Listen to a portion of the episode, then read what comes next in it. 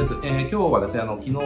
おととい、昨日とね、引き続きあの、Google ビジネスプロフィールについてのね、あの動画になっております。えっ、ー、と、今ちょっとね、うちの方でこのビジネスプロフィールの実践をね、して、あの、上表示一緒にみんなで目指そうぜっていうような、あの、プロジェクトやってるので、それとちょっと関連する形でちょっとビジネスプロフィールのね、あの動画3日連続でお届けしております。で、今日はまあその最終日ということで、まあビジネスプロフィールでじゃあ何やっていけばいいのっていうところでね、一つ重要なことで口コミっていうのがありますので、まあそれに対するじゃあどうやっていけばいいのかとか、なぜ口コミが重要なのかっていうところをね、ちょっとお伝えしていく動画を、動画でね、その辺をお伝えしていきたいなというふうに思っております。で、ちょっとおさらいですけれども、あの、ビジネスフィールでじゃあ何やっていけばそこから集客できるのよっていうところは、えっ、ー、と、おとといの動画ですね、おとといの動画で詳しく話してるので、えっ、ー、と、まあ、興味ある方ね、そこをご覧になっていただけるといいんですけども、まあ、そこをざっくりまとめると、要は、関連性の高い投稿をちゃんとコツコツ続けようねっていう、で、いい口コミ集めようねっていう、えー、この二つだけです。ビジネスフィールでぶっちゃけ、あの、集客しようと思ったらやってることは。えー、で、昨日はその関連性の高い投稿で、じゃあどう考えてやっていけばいいのっていうところをね、お話しさせていただいたので、今日は、えー、残りの一つ、口コミですね。えー、じゃあ口コミをどうやって集めたらいいのかとか、どうすればいい口コミが集まるのかっていうところをね、今日はお話ししていきたいなというふうに思っております。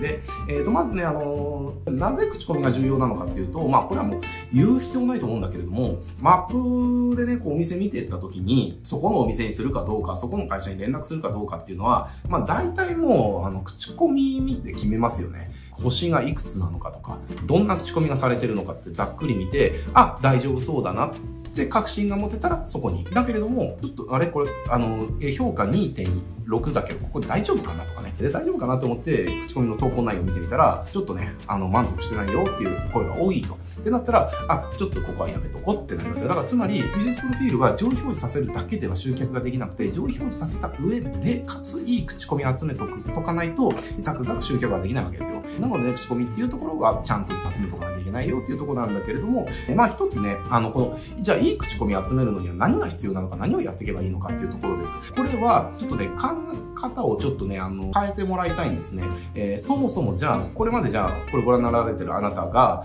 どっかに口コミとかね、書いたことあると思うんですよ。何がしかお客様の声をね、口コミ書いたとかってあると思うんです。で、その時に、じゃあ、いい口コミ書いた時って、なんでそのいい口コミ書いたのかってことを思い出してほしいんですよね。えー、これ、究極突き詰めたら、そのマーケティング的な何かをやられたからではなくて、そこのサービスに本当に満足したから、えー、感動を覚えたから、そこの商品に満足した感動を覚えた、まあ、消費サービスどっちもいいけど、から、いい口コミを書いたんですよね。絶賛する口コミを書いたんですね。つまり、いい口コミを集めることってどういうことかっていうと、マーケ的にどうこうっていう話ではなくて、そもそもの話、お客さんが満足するサービスをちゃんと提供し続けるっていうことが大前提としてありますよっていうことなんですね。ここを絶対忘れちゃいけない。だから、すごいまずいラーメン屋が、じゃあいい口コミ集めるためにマーケティングで何ができるってそんなできるわけないじゃんって話なんですよね。まあそもそもマーケティングとかあの考える前に、あの、お客さんがせめてまずいって言わないラーメン作ってくださいっていう話じゃないですか。ね、みんな一口食べてる、わ、何これってなるようなラーメンだったら、誰もいい口コミなんか書くわけないんですよっていう話なんですよね。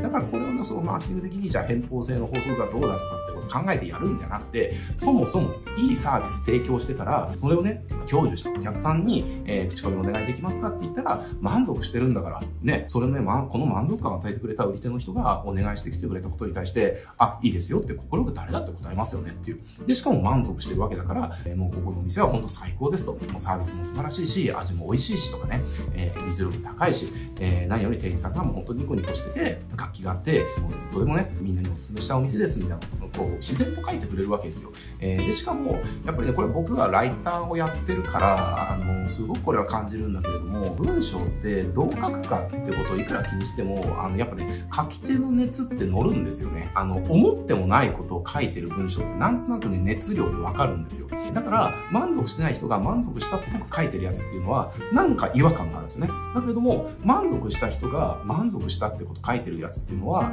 どんなに切な文章でもすごい伝わってくるんですね。うん、だから、基本的に伝わる文章っていうのは、あの、まあ、そういったところが載ってる。だから満足した人が満足したって声を書くからこそ、その声に動かされて、次の人がそこに反応してくるってね。えー、だからもう、いい口コミ集めるっていうのは、もう究極どこまで行ってもいいサービス、いい商品を提供できてるかどうかにつきます。で、これがもう大前提ですね。ここを忘れて。ここは伴ってないのに、マーケティングにどういい口コミを集めるかなっていうのは考えるじゃダメ。順番が違うわけですよ。で、じゃあいい口コミ集めるためどうすればいいのかっていうと、もう今のお答えですね。まずお客さんにちゃんと満足してくるサービスを提供していきましょうというところ。えー、で、あの、これ口コミ集めの方法なんだけれども、このビジネスプロフィールの口コミ集めで、えっ、ー、と、賄賂を使うっていうことが規約上できません。だからね、通常であればお客さんの声を集めるときとかって賄賂を用意して、えー、まあ変更性の法則が働くからいい口コミ集めやすいよね、みたいな感じのことでみんな賄賂、賄賂、賄賂なんだけれども、ビジネスプロフィールそれやると規約違反で赤羽にされる可能性非常に高まりますと。えー、だからできないんですよ。だから、口コミお願いしますっていうことしか言えないわけですよ。だから、これ口コミを集める方法っっていうのはもう唯一一つです。こまめにお願いするっていうことですね。来店してきたお客さん、えっ、ー、と、訪問してくれたお客さんに対して、えー、口コミここお願いできますか？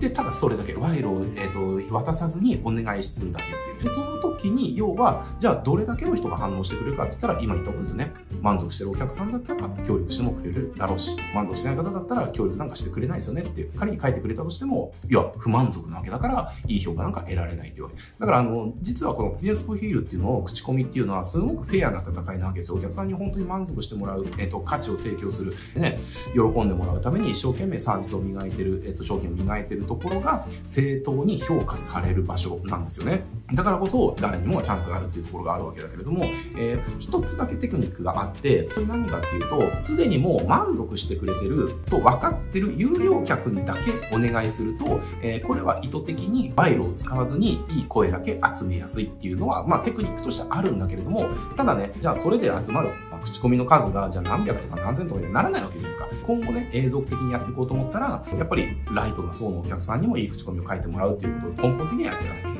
けだから、えー、そうなってきた時はやっぱりね、サービス力が全てだよって口コミっていうのは。あとは、ちゃんと口コミを書いてくださいっていう、えー、ことを相手に伝えていくっていうだけです。もうここはね、あの、本当抜け道とか裏技がないので、えー、もう本当にちゃんとやるだけですね。だからもうビジネスの本質に立ち返るわけですよ。本質っていうのは価値の等価交換なわけですよね。価値があるものを提供するから、それに見合った、その価値に等しい金銭をいただけるっていう。これが要はビジネスの要は根本なわけじゃゃないですか。えー、だから、じゃあこれだけの金銭が欲しいのに、それに見合ってない価値しか提供してないっていうところは、それ破綻するよって話なんですよ。だから本当にね、どこまで行ってもユーザーが、お客さんがね、満足してくれる、喜んでくれるサービスを提供することに、えー、尽力してる人が評価される世界っていうのがビジネスプロフィールだし、あとはやっぱりこのビジネスプロフィールの口コミっていうのは影響力がすごい大きいですよ。なんかじゃあ地域でね、なんか探すときにそこ見るじゃないですか、大体。ね、探したときに大体もうマップが一番上に来るから、そこで見ますよねっていう。で、そこで、じゃあ例えばな、川崎焼肉とかで検索したときに、じゃあそこでね、一番上にね、じゃあ焼肉大賞みたいなのが出てきて、えー、そこでじゃあもう今日、星の評価2.5で、口コミがじゃあ60ぐらいあるけれども、半分ぐらいが満足してない感じの口コミだったというのがあったら、その時は、その時反応してるんですよね。その時そういかないですよね。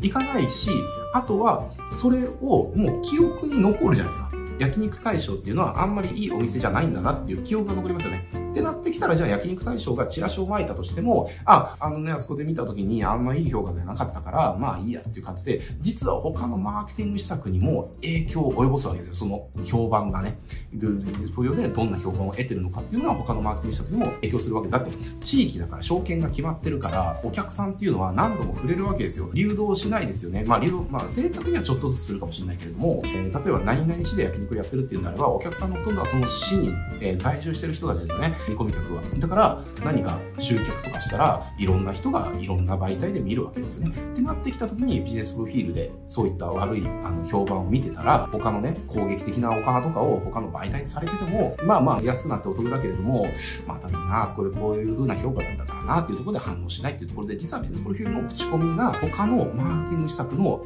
えー、足をねめちゃくちゃ引っ張るわけですよね。いい口コミが集められてないと。でもこれ逆があるんですよ。ビジネスピールでいい口コミ集められてたら、他のマーケティング施策の底上げしてくれるんですね。だって、じゃあさっきのね、えっ、ー、と、じゃあ川崎焼肉検索したって時に焼肉対象って出てきて、じゃあ星の評価が4.2で口コミも、えっ、ー、と、じゃあ380集まってて4.2。これめっちゃ多くの人がいいって言ってるじゃんってね。で、中どんな投稿されてるのかなって書いたら、牧場カルビが本当絶品でこんな美味しいカルビ食べたことありませんとかね。例えば、あの子供がお水こぼしちゃった時に、すごく心よくね、対応してくれて、なんかほっこりしましたとか、例えばね、例えばなんかそんな感じの口コミでバーって書いてあったら、万が一ね、その時そこで反応しなかったとしても、えー、じゃあそこのね、いい評価されてる、えー、じゃあ焼肉大賞の、がなんかチラシを巻いた時とかに見た時に、あ、これあそこでなんかすごい良かったとこだよねって、じゃあ、じゃあ今回ね、クーポンこういう風にもらったから、じゃあ今度行ってみようかっていうところで反応してくれますよね。これは何が反応に影響を及ぼしたかって言ったら、ベンツプイルの口コミが反応に影響を及ぼしてるわけですよ。だかから、地域って正気が決まってるからこそ、評判が全てになってるから、見込み客を変えることができないから、変えることができないからこそ、評判の積み上げっていうのが、